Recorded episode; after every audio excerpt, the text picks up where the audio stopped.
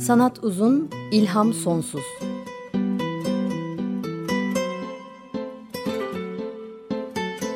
Sanat üzerine psikolojik sohbetler. Hazırlayan ve sunanlar Şenol Ayla ve Timuçin Oral.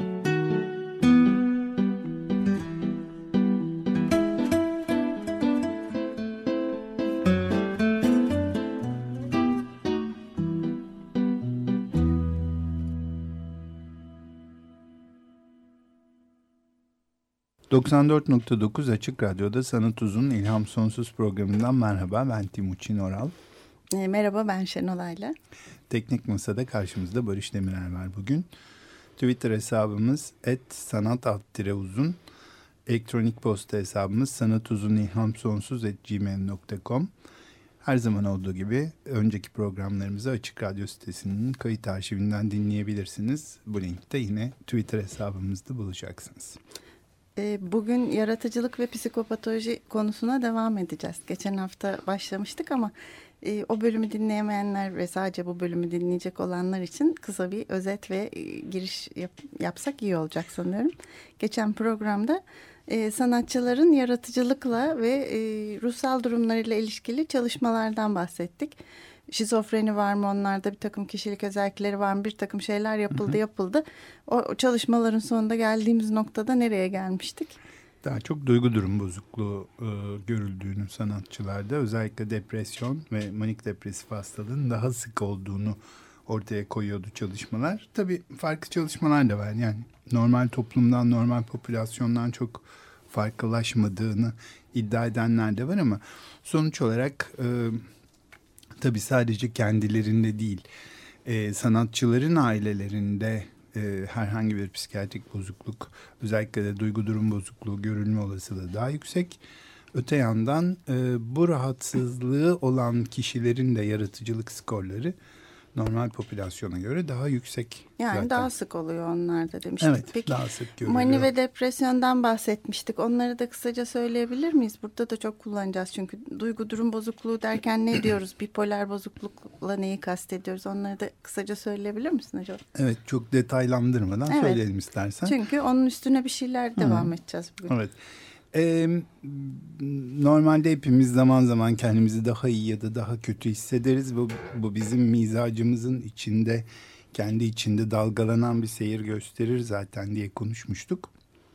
Burada e, mani tablosu onun e, biyolojik anlamda kendiliğinden ve çok daha uzun bir süre ve çok daha şiddetli bir biçimde sadece iyi hissetme değil ama kendine olduğundan farklı, bazen gerçeği değerlendirme yetisinin bozulacak kadar e, yüksek, bazen evet, irritabil. Süpermen e, peygamber tanrı diye yükseliyor.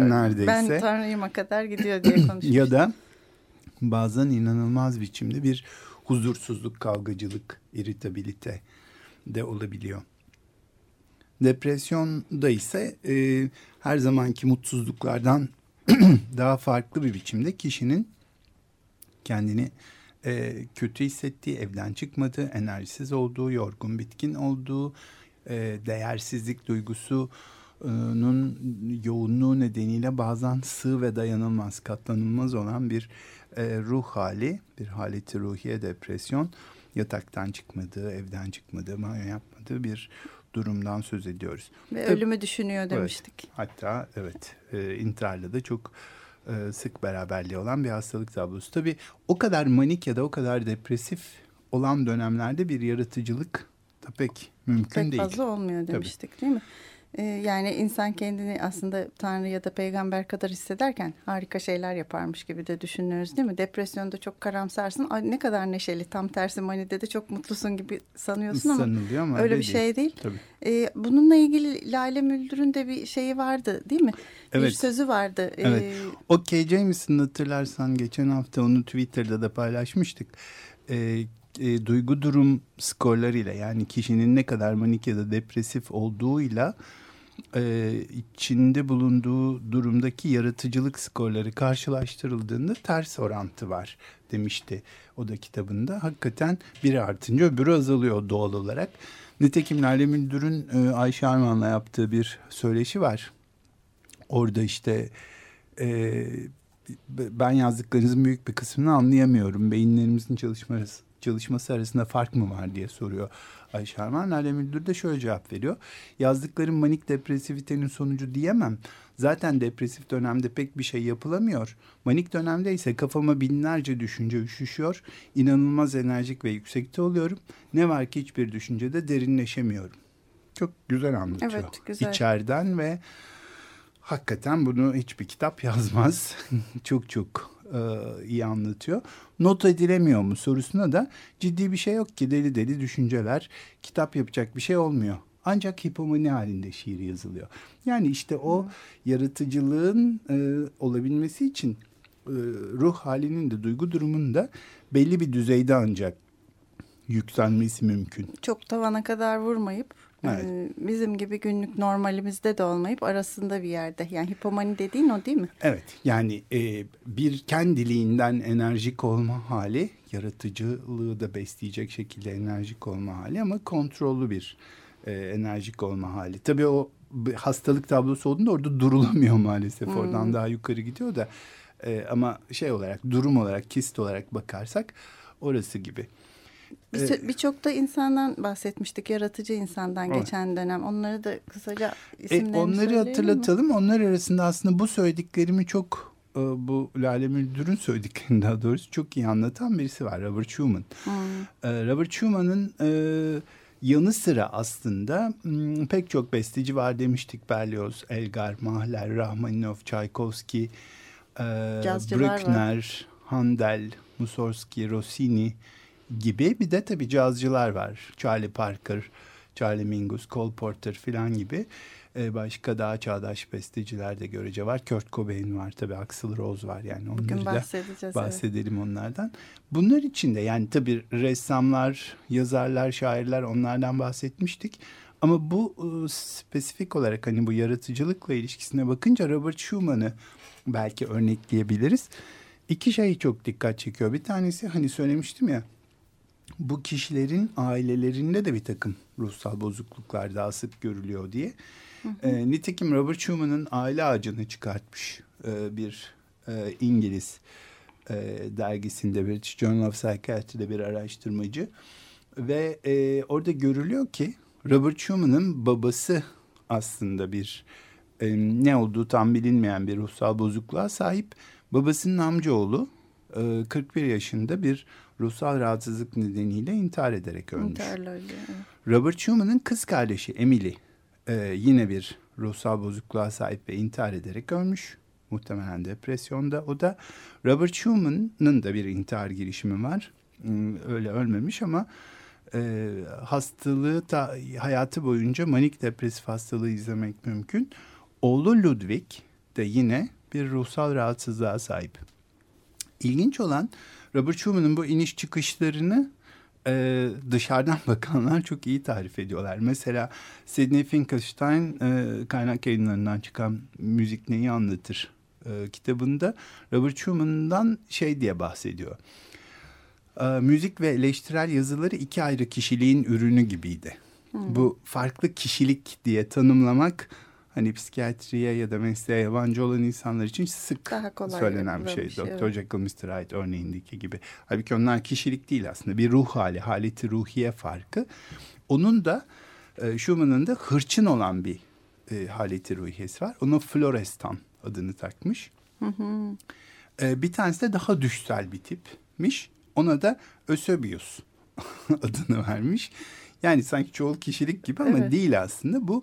Onun kendi e, şeyini, duygu durum dalgalanmalarını anlatıyor ve e, Finkelstein onun için çatışma gerçek yaşamda değil, yüreğinin içindeydi diyor. Nitekim belki bunu Twitter'dan paylaşırız. Evet, bunu paylaşalım. Değil mi? Eserleriyle r- r- haleti ruhiyesi, ruh hali, ruh duygu durumu arasındaki ilişkiye baktığımızda depresif dönemlerindeyken e, hiçbir şey üretemediği görülüyor. Eser olarak, miktar olarak. Ama tıpkı Lale Müldür'ün dediği gibi hipomanik dönemlerindeyken inanılmaz üretken. Çok üretken. Çok sayıda, evet, e, bestesi var. Nitekim e, bin sekiz yüz elli dörtte bir intihar girişiminde bulunuyor. Ondan sonra hiçbir şey e, üretemiyor. bin sekiz yüz elli altıya kadar böyle gidiyor ve elli altıda da, da maalesef e, ölüyor. O zaman Schumann dinleyelim mi? Güzel bir zamanda. Schumann dinleyelim. dinleyelim. Hatta belki K. Jameson'ın söylediği bir şey var. Ee, hani bir parçasının içinde şeyi çok iyi anlatıyor. Ee, iniş çıkışları. Ee, ha biz... evet e, bir piyano için bir gene bir beserinde Davidsbündlertänze'de e, yarım saati geçen bir m, parça, onu çalmayalım. E, onun içinde de manilerini ve depresyonlarını yansıtabilecek güzel çıkışlı inişli parçalar, evet, bölümler var diyor. Evet, belki onu dinlemek, onu dinlemek isteyenler mümkün için YouTube'da ismini, evet, ve şeyini gönderebiliriz. Davidsbündlertänze. Evet. Ee, de, ama biz onu dinlemeyeceğiz şimdi. Neyi dinliyoruz? Ee, Schumann, Robert Schumann'ın arabeskini dinleyeceğiz. Ee, Do majör opus on sekiz. Piyanoyu Yevgeni Kesin çalıyor.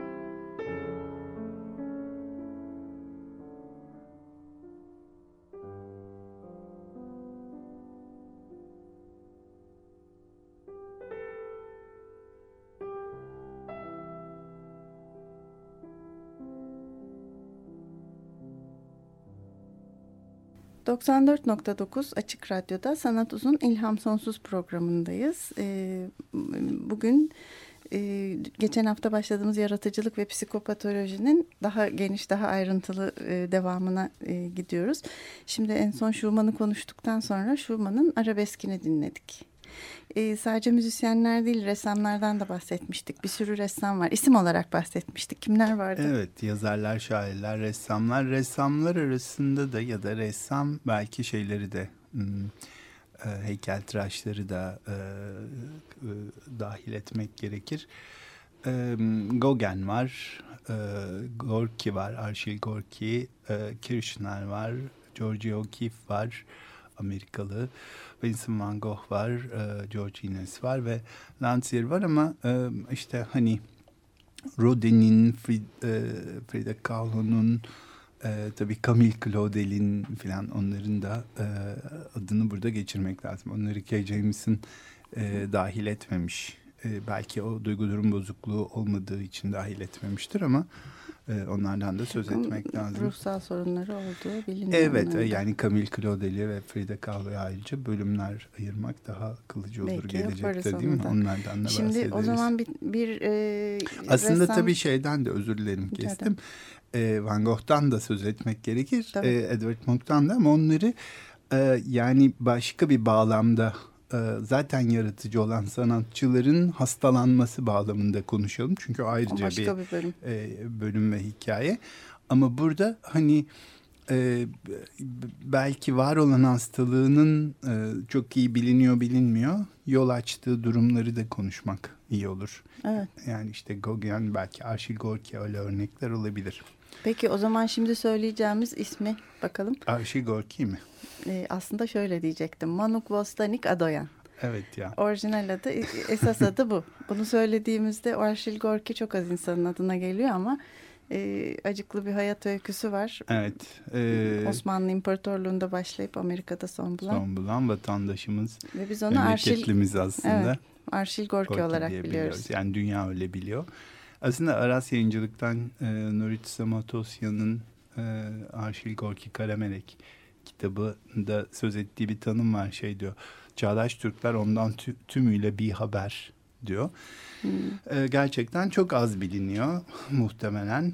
E, hani aslında ders kitaplarında okutuluyor olması gerekir, değil mi? Evet. Bu topraklarda evet. Doğmuş dünyanın en ünlü soyut dışa vurumcularından bir tanesi. Şimdi ondan bahsedeceğiz. Evet, on beş Nisan'da bin dokuz yüz dörtte doğmuş. Onunla ilgili de çeşitli e, rivayetler var.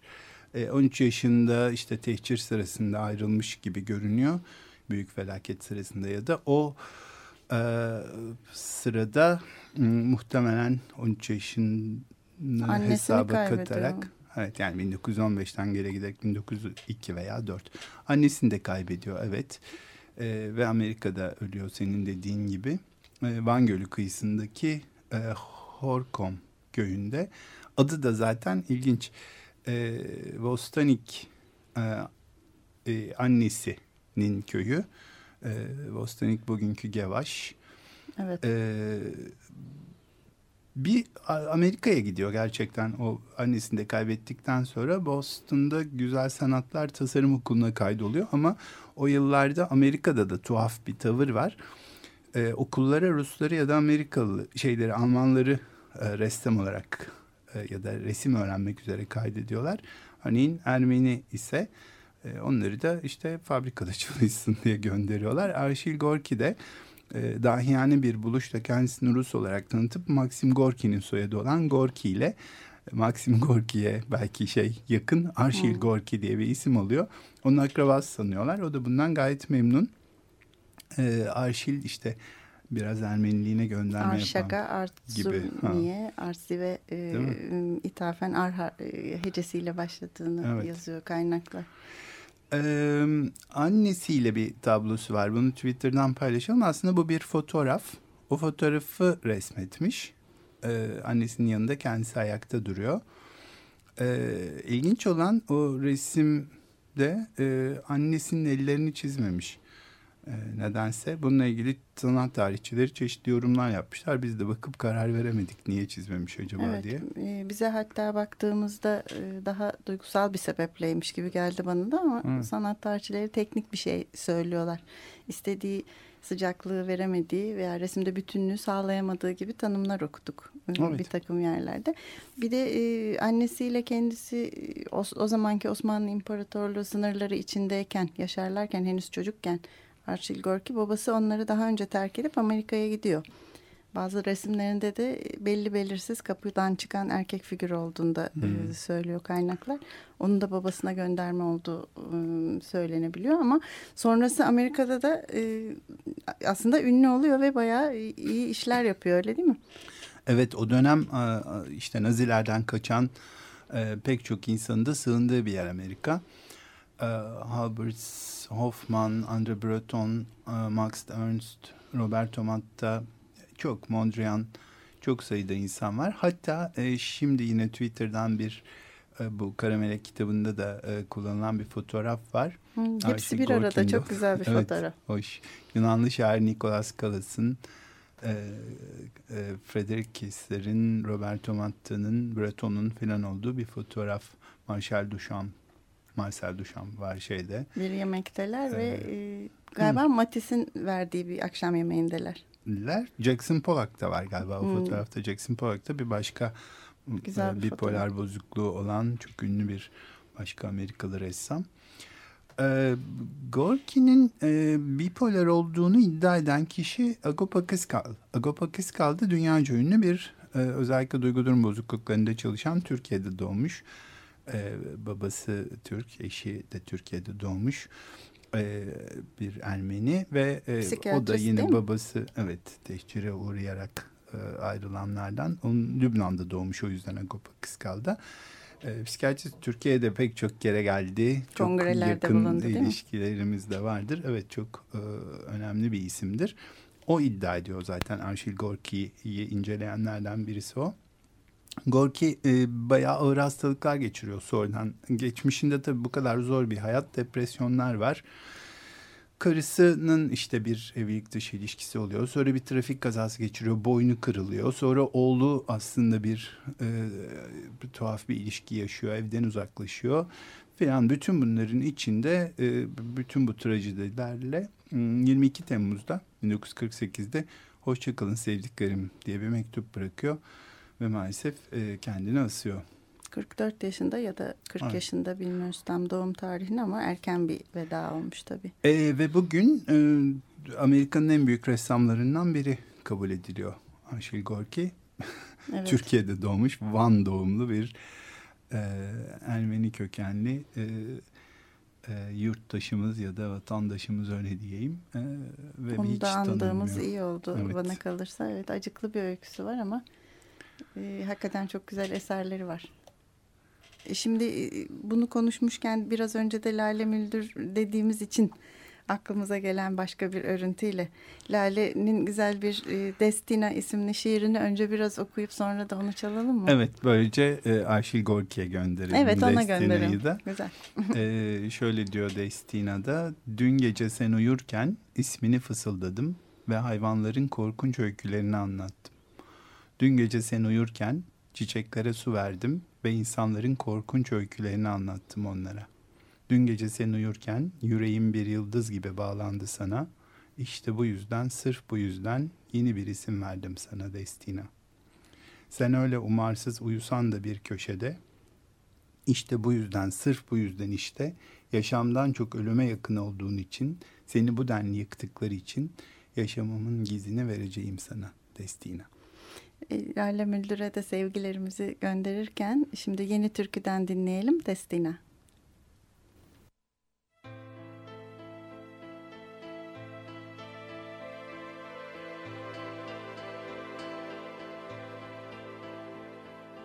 Dün gece sen uyurken ismini fısıldadım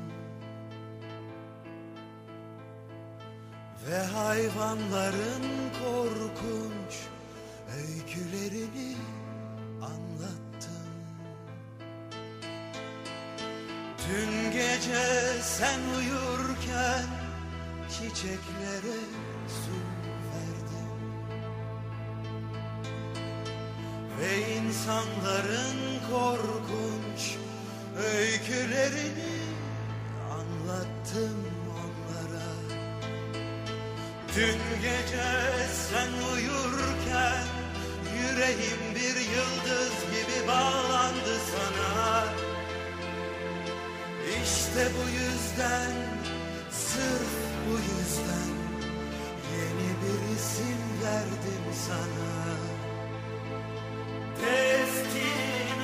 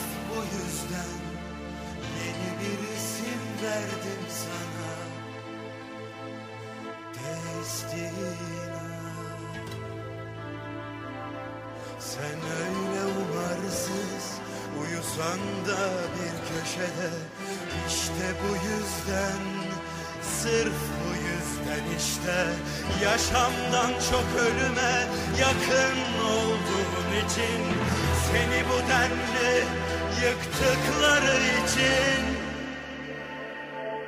yaşamımın gizini vereceğim sana.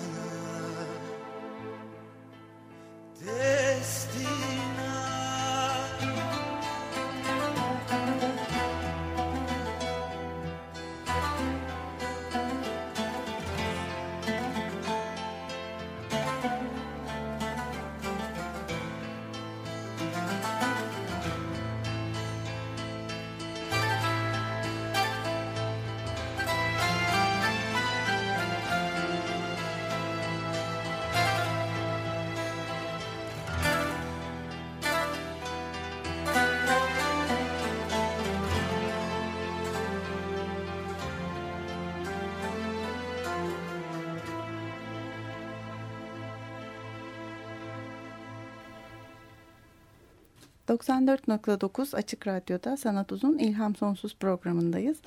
Ee, yaratıcılık ve psikopatolojiyi konuşuyoruz bugün. Yeni türküden dinledik. Destina, Lale Müldür'ün güzel şiiriydi. Ee, yazarlar ve şairler de demiştik.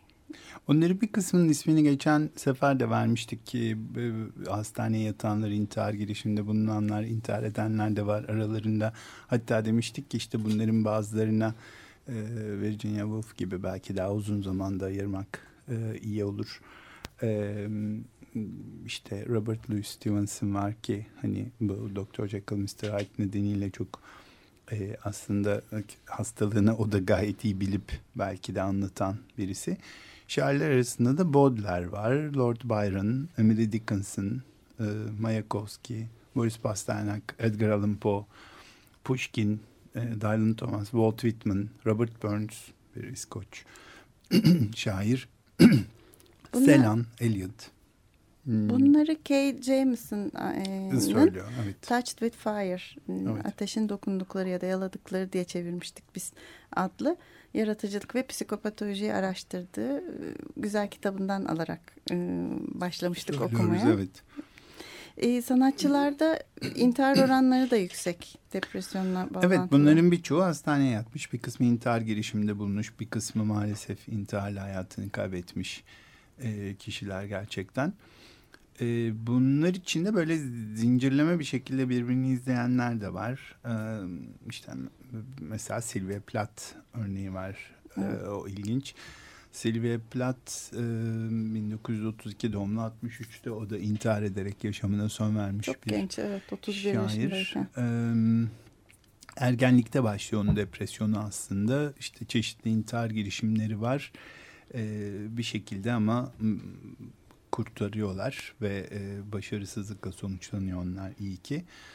Ee, sonra Tchaikovsky'la, Sir Tchaikovsky, sonra o da bir e, evet. şair, ee, evleniyor. Bir kızı bir oğlu oluyor. Çocuklara tek başına bakmaya çalışıyor. Arada tekrar depresyon. Bayağı üretken. Onun depresif dönemlerinde de ama üretken Sylvia Plath gibi ilginç bir şekilde.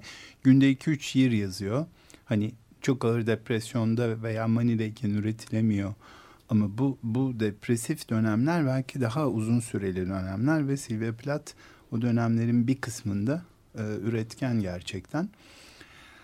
E, peş peşe çok sayıda e, şiiri var. Günde iki üç şiir yazdığı, yazdığı dönemler olmuş bin dokuz yüz altmış iki altmış üç yılları arasında ki son yılları. Yani işte bu da, da acaba hani tam da bir depresyon değil miydi, o bir karma evet. dönem miydi bir yandan, acaba bir enerji artışı da var mıydı bilmiyorum. Tabii bunlar postmortem, yani ölüm sonrası geriye dönüp geriye araştırmak dönüp çok mümkün değil tabii. Evet. Yani kesin bir şey söyleyemiyoruz ancak zor. Varsayıp çıkarsamada bulunabiliyoruz evet. değil yani mi? Olsa olsa gibi. Biraz e, karamsar bir program oluyor ama Sylvia Plath'a e, an, anmamız söyleyelim. Gerekiyor. Evet. Şubat bin dokuz yüz altmış üçe gelirsek e, hep konuşulan soğuk bir kış günü ve Londra'nın soğuğu değil mi? Evet. Sabah çok erken kalktı diyor. Çocuklarına bir tabak dolusu kurabiye ve iki bardak süt hazırladı. Mutfağa geri döndü. Fırının kapağını açtı ve düğmeyi çevirdi. Fırının kapağına bir havlu sermişti. Dizlerinin üzerine çökerek başını havlunun içine aldı. Başı fırının açık kapağına dayalıydı. Eve temizliğe gelen kadın kapıyı kilitli buldu. Gaz kokusunu hissetti ve polisi aradı. Polis kapıyı açtığında Sylvia mutfaktaydı. Bu defa intihar girişimi başarıyla tamamlanmıştı diye anlatılıyor evet. kaynaklarda. Bir de şiiri var. Evet, onu da okursan. Edge diye bir şiiri var. Kenar. E, şiirin tamamını okumayalım ama şu mesela bir parça bakarsak. Ee, kıvrılmış her ölü çocuk beyaz bir yılan, şimdi boşalmış küçük, küçük süt sürahisi yanında, kadın katlayıp onları geri soktu bedenine gül yaprakları gibi.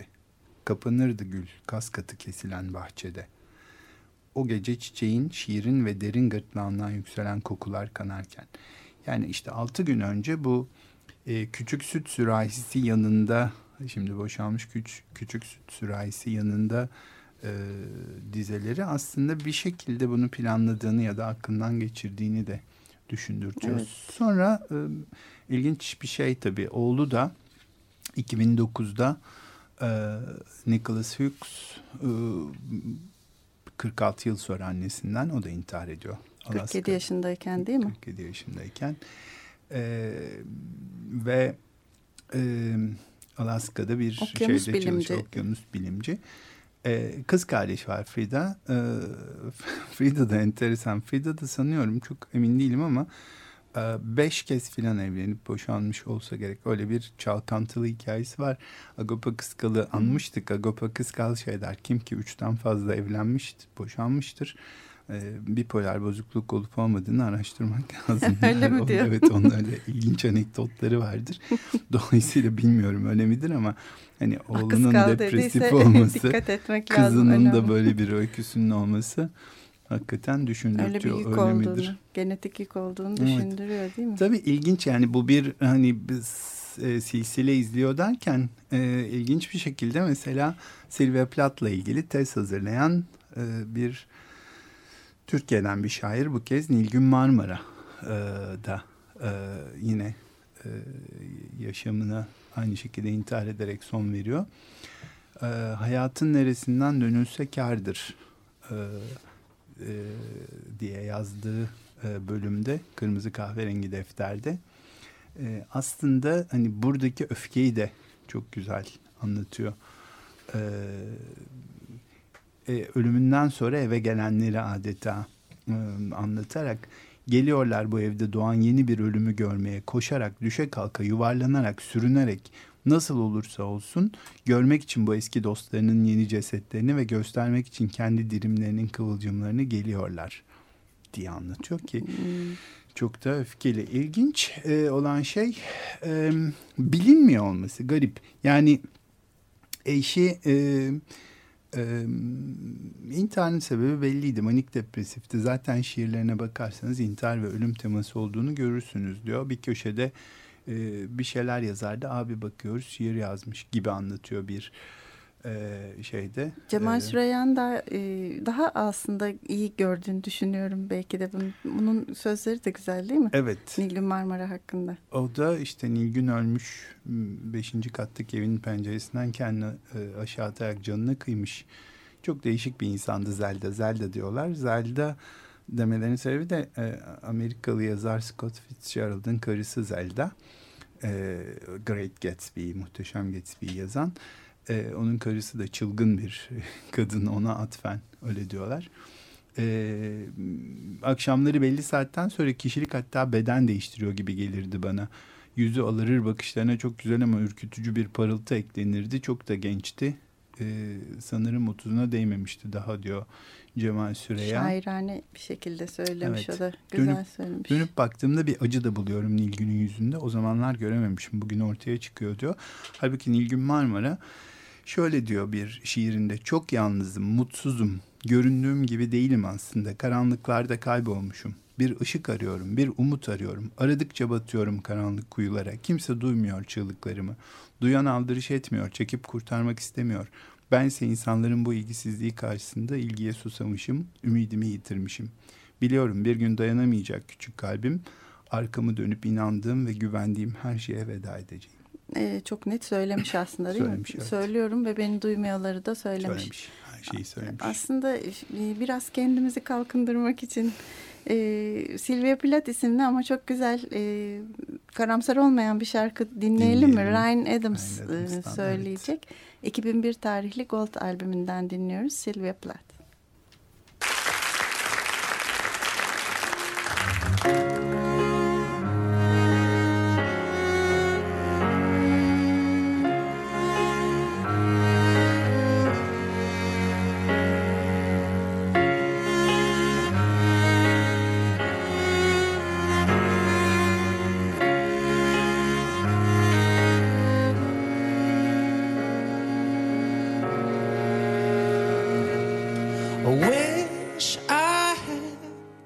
Sylvia Plath, bust a tooth and a smile, and cigarette ashes in her drink, the kind that goes up and then sleeps for a week, the kind that goes out on her own to give me a reason for well. I don't know.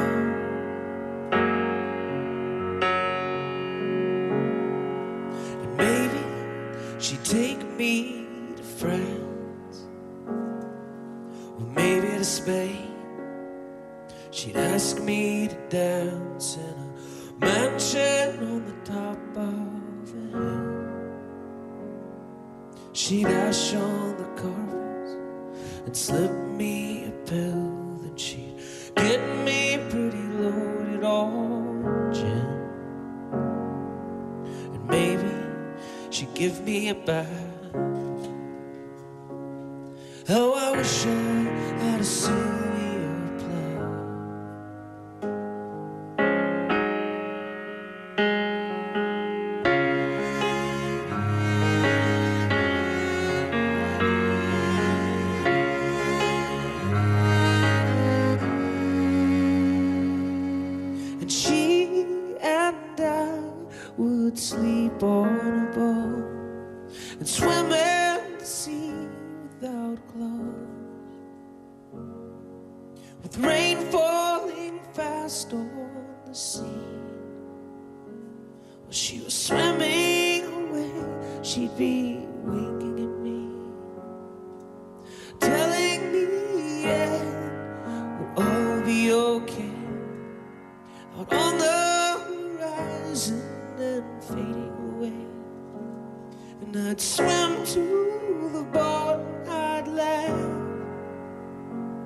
Then I wish I out of Sylvia Plath.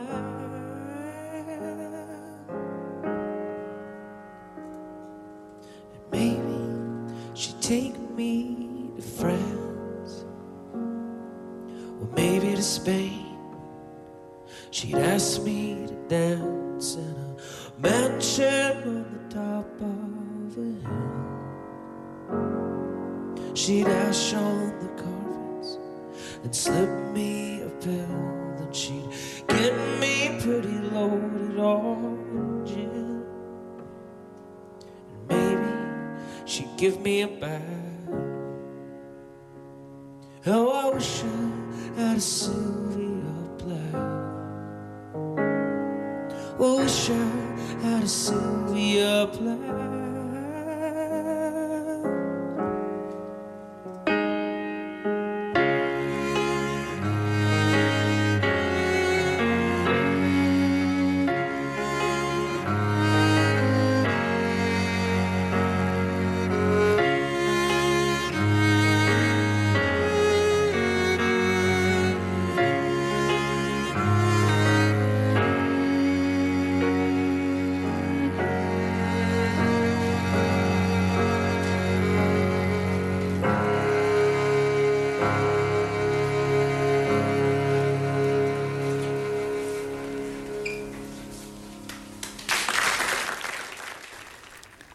doksan dört nokta dokuz Açık Radyo'da Sanat Uzun İlham Sonsuz programındayız. Psikopatoloji ve duygu durum bozukluklarını konuşuyoruz.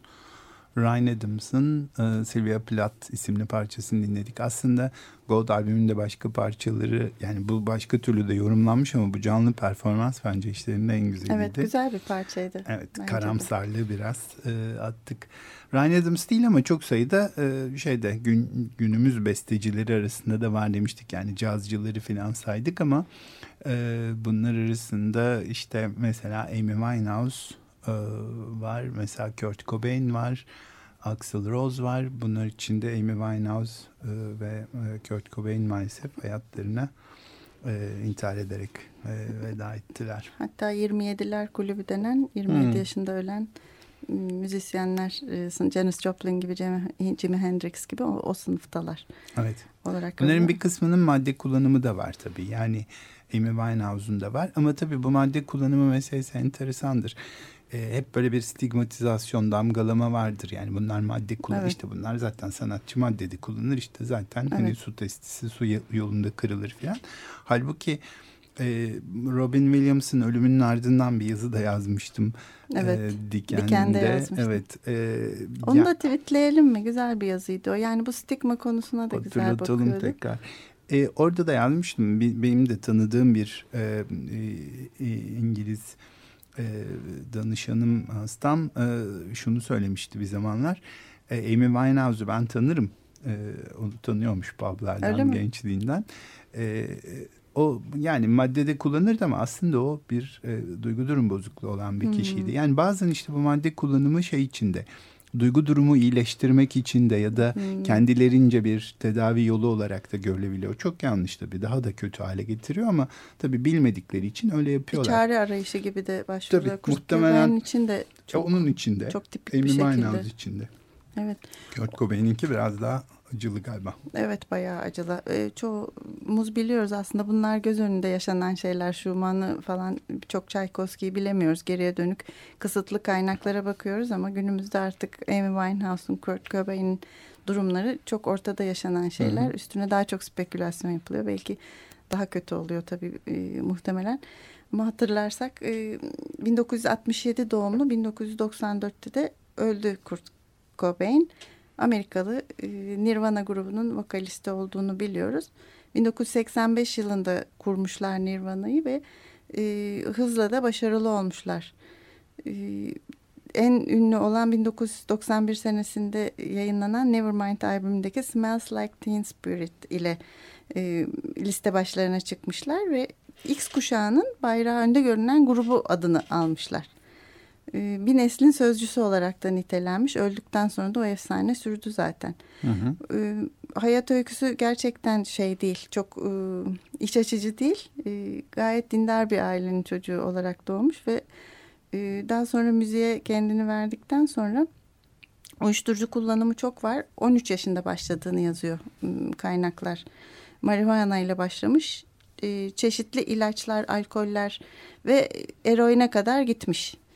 Yani belki işte on üç yaşında bir çocuğun bunlara başlamasının arkasında e, ki yani içsel motivasyonunun bir parçası belki de hakikaten o dönemdeki duygu durum e, bozukluğuydu diye düşünüyorum. Tabii başka sebepler de vardır. Tek o değildir ama e, çok çeşitli ilaç yabana atmamak lazım. Atmamak lazım. Hı. Zaten kendi söylediği ve yakınlarının da aslında e, şöyle yorumladığı bir mide rahatsızlığı var. Sürekli midesi ağrıyormuş. Hı hı. Ve onu bastırmak için de bir takım ilaçlar alıyorum evet. diye de söylüyormuş. Yani her şey dediğin gibi karışıyor. Bu tabii ki saf madde kullanımından buraya gelmiş bir şey değil. E, depresif şeyleri, intihar girişimleri var. Ondan sonra eşi tarafından bin dokuz yüz doksan dörtte ikna oluyor bir detoks programına alınmak üzere. Bir kliniğe yatırılıyor. Los Angeles'ta yatırılıyor ve oradan üç beş gün sonra kaçıyor. Yani duvarın üstünden hmm. atlayıp kaçıyor. Ben onu hatırlıyorum şeyi. O öyküyü. Kayıp hmm. olması öyküsünü mü? Hmm. Şeyden, medyadan bulunamadı. Takip etmiştim. O zamanlar tabii internet bu kadar olmadığı için ortada. Haberler evet. geç geliyordu hmm. değil mi? Ve daha sonra otuz Mart'ta kaçtıktan sonra orada muhtemelen beş Nisan'da intihar ettiği düşünülüyor. üç beş gün sonra, üç gün sonra bulunuyor sekiz Nisan'da. Yüksek oranda eroin ve diazepam bir hı hı. ne sınıfından diazepam? E, sedasyon yapan sedasyon, yatıştırıcı ilaçlardan bir, ilaç bir tanesi. Bulunuyor kanında ve bir silahla kendisini vurduğu tespit ediliyor ve bunun bir intihar olduğu kayıtlara geçiyor.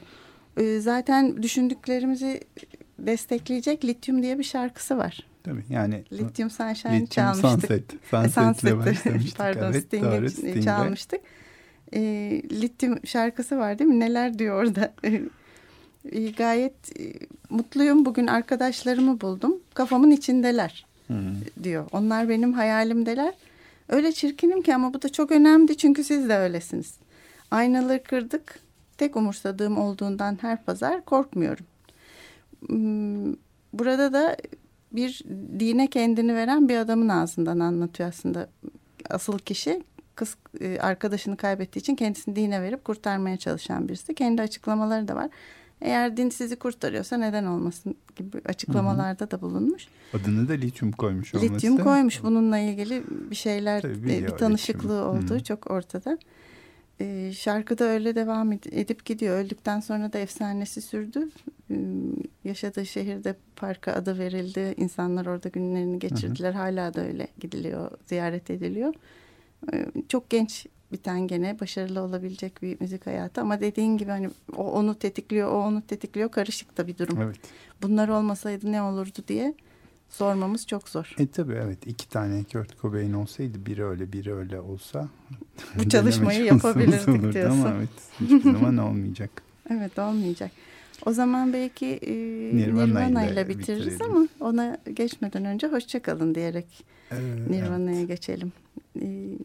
doksan dört nokta dokuz Açık Radyo'da Sanat Uzun İlham Sonsuz programında bugün e, yaratıcılık ve psikopatolojiyi konuşmaya devam ettik. Daha da birkaç hafta devam edeceğiz. Evet, bu hafta duygu durum bozukluklarından sıkça bahsettik. E, haftaya belki e, rahatsızlığı olan insanların ürettikleri sanattan, daha sonra belki alkol maddeyle ilişkisinden bahsetmeye devam edeceğiz. Evet, hoşça kalın demeden önce Barış Demirel'e Teknik Masa'da teşekkür ediyoruz. Ee, ve haftaya buluşmak üzere. Hoşça kalın diyoruz. Nirvana'dan Lityum'u dinliyoruz. Hoşça kalın.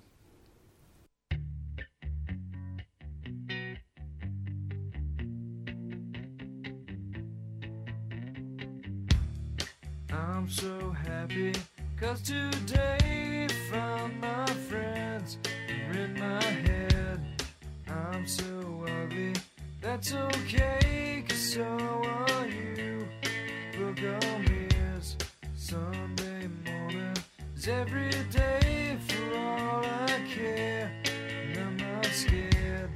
Light my candles in our days, 'cause I found God. Yeah!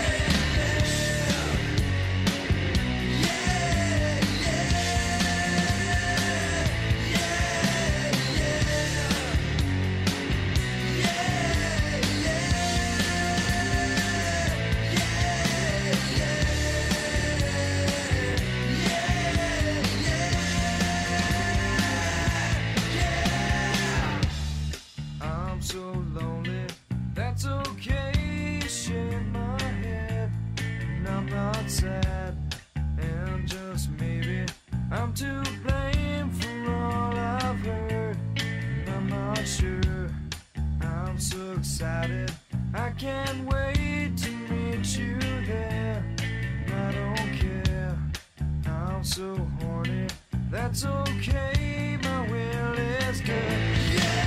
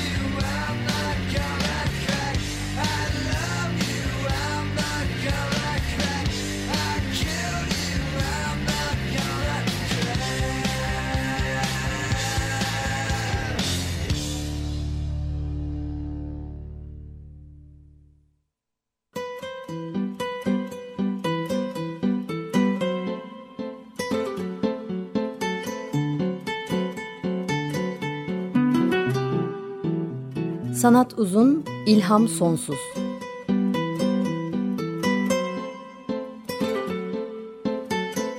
Sanat üzerine psikolojik sohbetler. Hazırlayan ve sunanlar Şenol Ayla ve Timuçin Oral.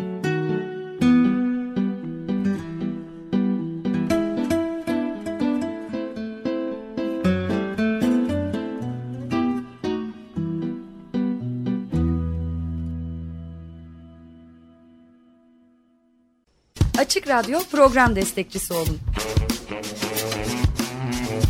Bir veya daha fazla programa destek olmak için iki yüz on iki alan koduyla üç yüz kırk üç kırk bir kırk bir.